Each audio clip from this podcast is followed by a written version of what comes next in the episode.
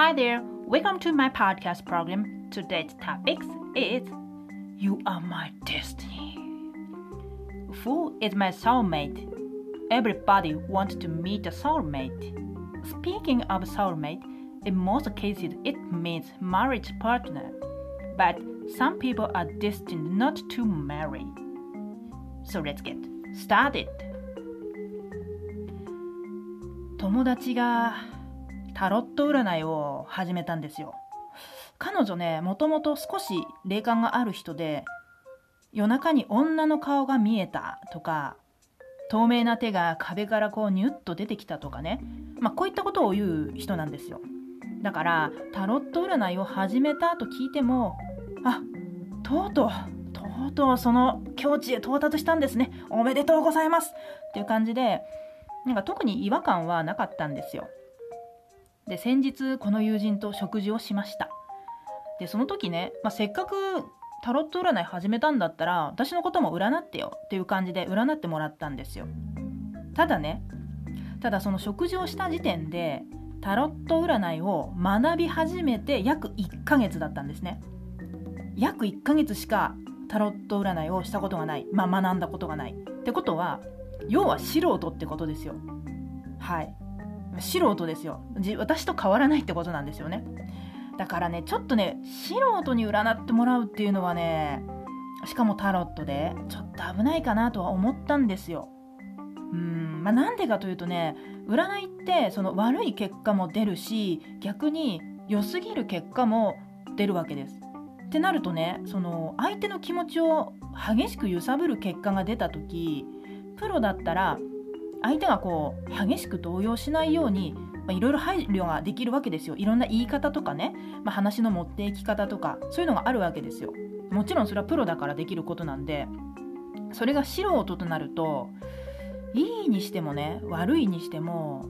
その結果をそのまま相手に直接伝えてしまって、相手を非常に動揺させてしまうっていう危険性があると、言われてるんですね。だから占い初心者は他人を占っちゃいけないっていうふうにも言われてるんですよ。やっぱりちょっと危険なのでね、占いってね、たかが占いで、されど占いなんですよ。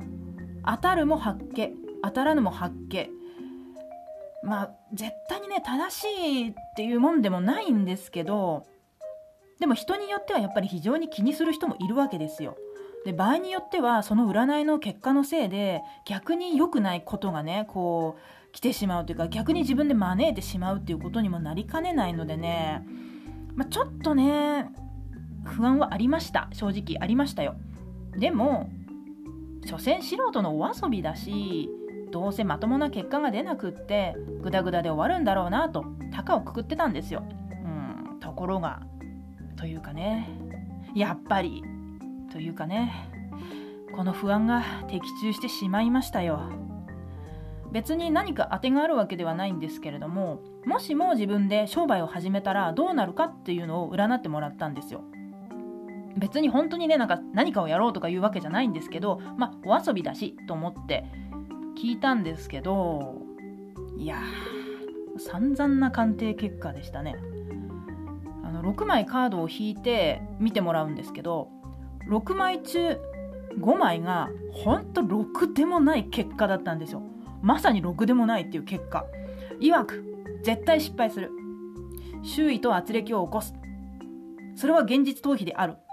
今は耐える時。とにかくやめておけと。素人のお遊びのタロットカードなのに、何故ここまでダメなカードばっかりが出るのか、何故ここまでボロクソに言われねばならんのかと。占いは基本的にそんなに信用はしてないんですよ。で、どっか疑ってはいるんですけども、それでもね、やっぱ内心穏やかではいられなかったですよ、ここまで言われると。で、こんな心理状態で終われないわと思ったんですね。なんとか挽回しないとって、人間ね、負けると次には取り返さないとっていうね、こうギャンブルみたいな精神になるわけですよ。ちょうどね、それに陥ったんだと思うんですよね。でね、何かちょっと土地狂ったんでしょうね。次はね、恋愛をテーマにとか言ってしまったんですよ。で、運命の人に出会うかどうかをちょっと見てくれと、またね、言わなきゃいいのにこういうこと言っちゃったわけですね。はい。で、さすがにね、いくらなんでも2回続けてろくでもない結果というのは出ないんじゃないかと思ったんですよ。ちょっとそこに期待を込めてね、運命の人とか言ったんですけど、大変残念ながら、運命の人には出会うって出たんですよ。だからやっぱりね、2回続けてこの変な結果っていうのは出ないんだなと思ってちょっと安心したんですけども、その後が良くなかった。その後がね、もうね、周りは全員全力で反対する。あと公にできない相手である。でも強烈に惹かれ合う、こういうカードが出たわけですよ。これってかなりまずい大人の関係ってことじゃないのとね。なぜこういう本当にろくでもない結果ばかりなのかと。この友人は私恨みでもあんのかお前と、実は友達のふりをした敵なんじゃないかと。でわざとね、こう私を傷つけるような、わざとこう悪い結果ばっかり出したんじゃないかと。それくらいね、疑ってしまうくらい動揺しました。だからね、やっぱ素人は他人を占っちゃいかんと、そう思ったわけですよ。でね、たかが素人の占い結果に動揺してしまって運命の人なんて口走ってしまったんですけれども、誰にでも運命の人は存在します。ただしそれが常に結婚相手とは限らないし、自分を幸せにしてくれる人とも限らない。さらに言えば、自分を不幸のどん底に叩き落とす相手の可能性もあります。だから占いなんかで運命の人に出会うよって言われても、ちょっとね、よく確認しないと危ないんですよね。結婚相手に出会いますって言われて、やった、私もこれで結婚できる、私も幸せになれると思ったとしてもですよ、でも相手はあなたを不幸にする人ですよっていうこともありえるんですよ。結婚イコール幸せっていう図式がね、世の中ではもう出来上がってはいるんですけれども、結婚って必ずしも幸せではないんですよね。はい、大変残酷な真実ではありますけれども、結婚が不幸の始まりっていうこともね、本当いっぱいあります、世の中にはね、一人で生きる方が幸せっていう人もいるのでね、ちょっとこの辺はね、気をつけないと痛い目に遭いますね。で、日本語の運命っていう言葉なんですけれども、これは偶然の巡り合わせで起こることという意味なんですよ。自分が何を選ぶか、つまり自分の選択で決まるものというか決めていくもの、それが運命なんですよ。 A を選べば A の人生になるし、 B を選べば B の人生になる、それが運命なんですね。で、人生って、選択の連続ですよ。毎日何かを選んでますからね、もう選択の連続、それのずっと選択が続いていくっていうのが人生なんですよ。で、自分の選んだことが自分の人生を決めていくんで、運命っていうのはね、完全に決まっているわけじゃなくて、ある程度自分で作っていけるものなんですよ。で、完全に決まってる運命っていうのもあって、それは宿命とか定めっていう風に言います。これはね、もう自分では変えようがないんですよ。で、避けられないことなんです。で、だからもう本当どうしようもないんですよね。もう努力のしようとかも何にもないんですよ。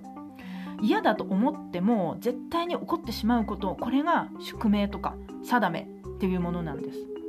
だから定めで変な相手とつながってたらめちゃめちゃ嫌ですね。そこだけはね、ちょっと勘弁してほしいなと思います。で、運命っていう言葉は本来いい意味でも使うし、悪い意味でも使います。どっちでも使うんですよ。別にね、どっちかに偏った言い方はしない言葉なんですよ。でも近年は運命イコール幸せの代名詞っていう風になってきてるんですね。で、これは日本のマスコミと占い業界が若い女性からお金をむしり取るために仕組んだんじゃないかという風に私は睨んでいるんですね。若い女性ってやっぱりどうしてもこの恋愛とか結婚に夢中になりがちなんですよ。若いからね、しょうがないと思うんですよ。で、あと占い大好きな人もね、本当多いんです。で、占いにはまってしまって何百万円もつぎ込んだっていう人もね、そんなに珍しい話じゃないんですよ。私を占ってくれたろくでもない結果を出してくれた友人ね、彼女も一時期占いにハマりまくって数十万円くらい使ってたっていう話らしいんですよね。だからこの運命のなんとかっていうね、運命の人とかね、運命の出会いとか、この言い方嫌いなんですよ。嫌いなんですけど、でも動揺したら口走るよね。動揺はいかんね。動揺するとね、本当ね、何を言い出すかわからない。動揺ってめちゃめちゃ危険。やっぱね、常に人間は平常心じゃないと、もう何を言い出すかわかりませんね。はい。で、運命の人ね。これって、自分の人生に大きな影響を与える人のことなんですよ。で、自分が選んだ出来事の中で出会うべくして出会う人っていう意味なんですよ。で、結婚っていうのは、やっぱり男女問わず自分の人生に大きな影響を与えるので、結婚相手イコール運命の人となりがちなんですけど、でも別に結婚相手ではなくっても自分の生き方を決めた人が運命の人なんですよ。例えば子供の頃に自分の命を救ってくれたお医者さんに憧れて自分もお医者さんになりました。この場合はそのお医者さんが自分にとっての運命の人っていうことですよね。でこれはね、実際にあった話でテレビで紹介されてたんですけれども、2011年に日本で東日本大震災が発生しました。あれはね、本当にひどい出来事で、首元まで平和な日常とかね、平凡な日常というものにどっぷり使っていた我々日本人にものすごい大きい傷跡を残した出来事なんですよ。やっぱ未だに思い出すとね、ちょっと本当に辛くなりますね。それぐらいひどい出来事だったんですよ。で、この東日本大震災が発生した時に自分を救助してくれた消防隊員ですね、そういう人がいて、その人に憧れて自分も消防隊員になったっていう男の子がいるんですよ。で、この男の子にとってその助けてくれた消防隊員が運命の人だし、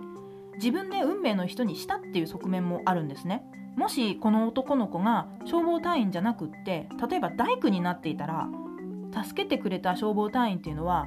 命の恩人ではあるけれども運命の人ではなかったわけですよ。だから運命の人ってある種自分で作っているっていう側面もあるんですよ。